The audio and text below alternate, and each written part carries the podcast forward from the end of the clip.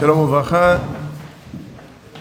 ברשות הרבנים, כיוון שאנחנו זוכים רוב היום בבית המדרש ללמוד תורה, אני רוצה לדבר קצת על אה, כוונה בלימוד. לאיפה התורה לוקחת אותנו, אתה לומד, היא מרוממת אותנו. אנחנו רואים ברבנו הרמח"ל שכל אה, מידה, כל עניין שרוצים לעבוד עליו, הלימוד וההכרה בערך שלו, בגודל שלו, זה דבר שהוא מחבר את הלומד לפעול בנפשו שהדברים ישפיעו עליו. הגמרא בין הדברים אומרת שהחורבן נבע מזה שלא ברכו בתורה תחילה. אז אפשר להבין שהמשמעות שברכה בתורה תחילה היא קודם כל יציקת התוכן והמשמעות אל הלימוד. מה יש בברכות בכל התורה שהם התוכן שצריך להיות מקשר את כל הלימוד אליו, לרומם את הלימוד. אז אנחנו אומרים בנוסח, והערב נע. מה זה הבקשה הזאת? יש כאן בקשה שהיא אישית, שהיא בקשה של הנאה, של ערבות. זאת אומרת, הלימוד תורה נתבע להיות כזה, לא רק של שבתי בבית השם כל ימי חיי, אלא גם של לחזות בנועם השם.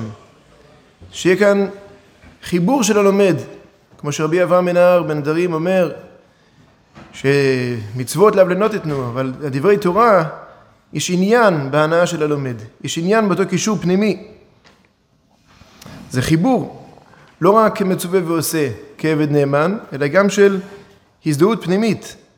אדם לומד עם הצלם אלוקים שבו, עם השכל, מכוח ההשגה המפואר שיש לו, ואת כל המאמץ שהוא עושה, צריך להישאר לא רק שכלי, אלא גם כזה שיש בו ערבות, שיש בו חיבור פנימי.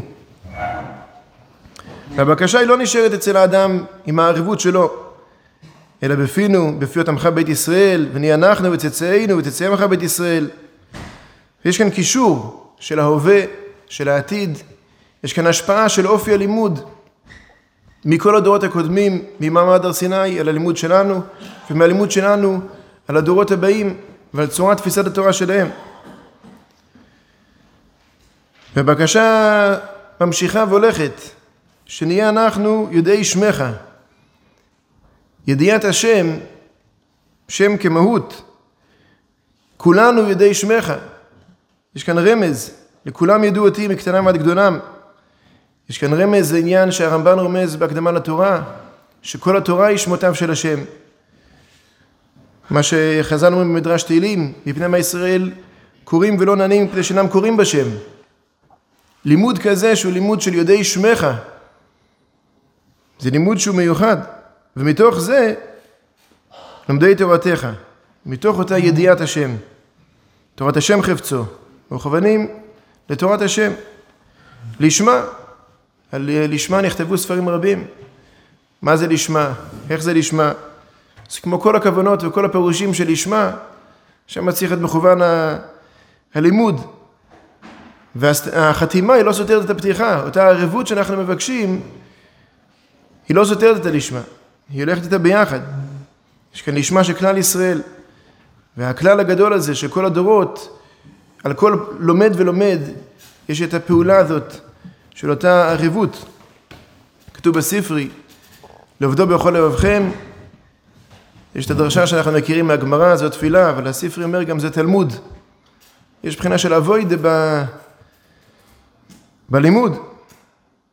אשר אנוכי מצבך היום, יש כאן הקשבה גדולה. כשאדם לומד, נפגש בכל העושר, בכל הגודל, בכל הפירושים, בכל האינסוף הבנות וסברות ועומקים.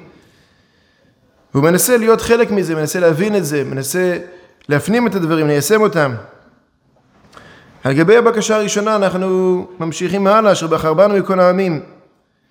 זה לא רק שלא עשה נגוי, יש כאן קשר מיוחד, מאורשה מאורסה, יש כאן חיבור מיוחד שיש בין הקדוש ברוך הוא ובין עם ישראל.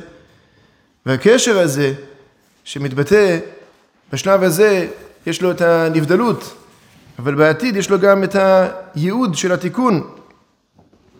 הדבר שחזה ישעיהו בן אמוץ על יהודה וירושלים והיה באחרית הימים, נכון יהיה בית השם בראש הערים, ונישא מגבעות, ונהרו אליו כל הגויים, והלכו עמים רבים, ואמרו, לכו ונעלה אל הר השם, אל בית אלוהי יעקב, ויורנו בדרכיו, ונלכה באורחותיו, כי מציון תצא תורה ודבר השם בירושלים. זאת אומרת, יש כאן ייעוד, מאותו לימוד תורה פרטי, שמתחיל בהווה המצומצם של הלומד האישי, כחלק מאומה, כחלק מדורות, כחלק ממעמד הר סיני, הצד השני של מעמד הר סיני, שירדה הר סיני, זה גם הצד של הנבדלות שמאפשר תיקון, ונערו עליו כל הגויים.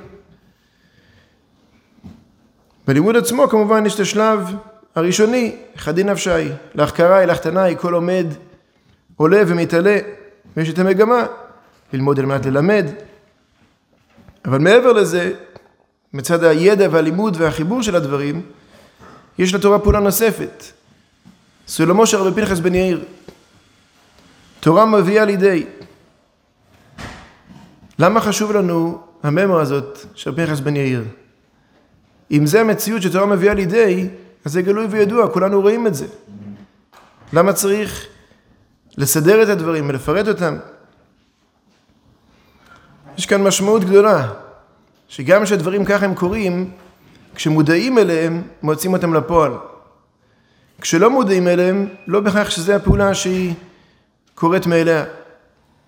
ככל שמודעים אליהם יותר, ככל שמכוונים אליהם יותר, אז התורה יותר יכולה להביא לידי. תורה מצמיחה את מה שיש באדם, תלמיד הגון, תלמיד שאינו הגון. וכשיש מגמה של הקשבה לדבר השם, כשיש רצון וידיעה שהתורה הזאת היא כזאת שהיא תביא לידי כל המעלות עד לרוח הקודש, אז זה מתאפשר. ואז גם מתגלה מה שכותב הרב זצ"ל, חוכמת הקודש היא נעלה מכל חוכמה, בזה שהיא מהפכת את הרצון והתכונה הנפשית של לומדיה לקרבם לאותה רממות שהיא בעצמה מתעצמת בה. ויש בכוח התוכן המקודש להוות המון ברורים לאין תכלית, לנטוע שמיים וליסוד ארץ, וקל וחומר להטביע צורה חדשה מבולטת על הנפש ההוגה. זאת אומרת, זה לא רק תמיד חכם בצורה החיצונית של ידע, אלא צדיק, חסיד, קדוש, כל מה שהרמח"ל מדבר. עד כדי רוח הקודש, שזה ממד נוסף של הקשבה לדבר השם.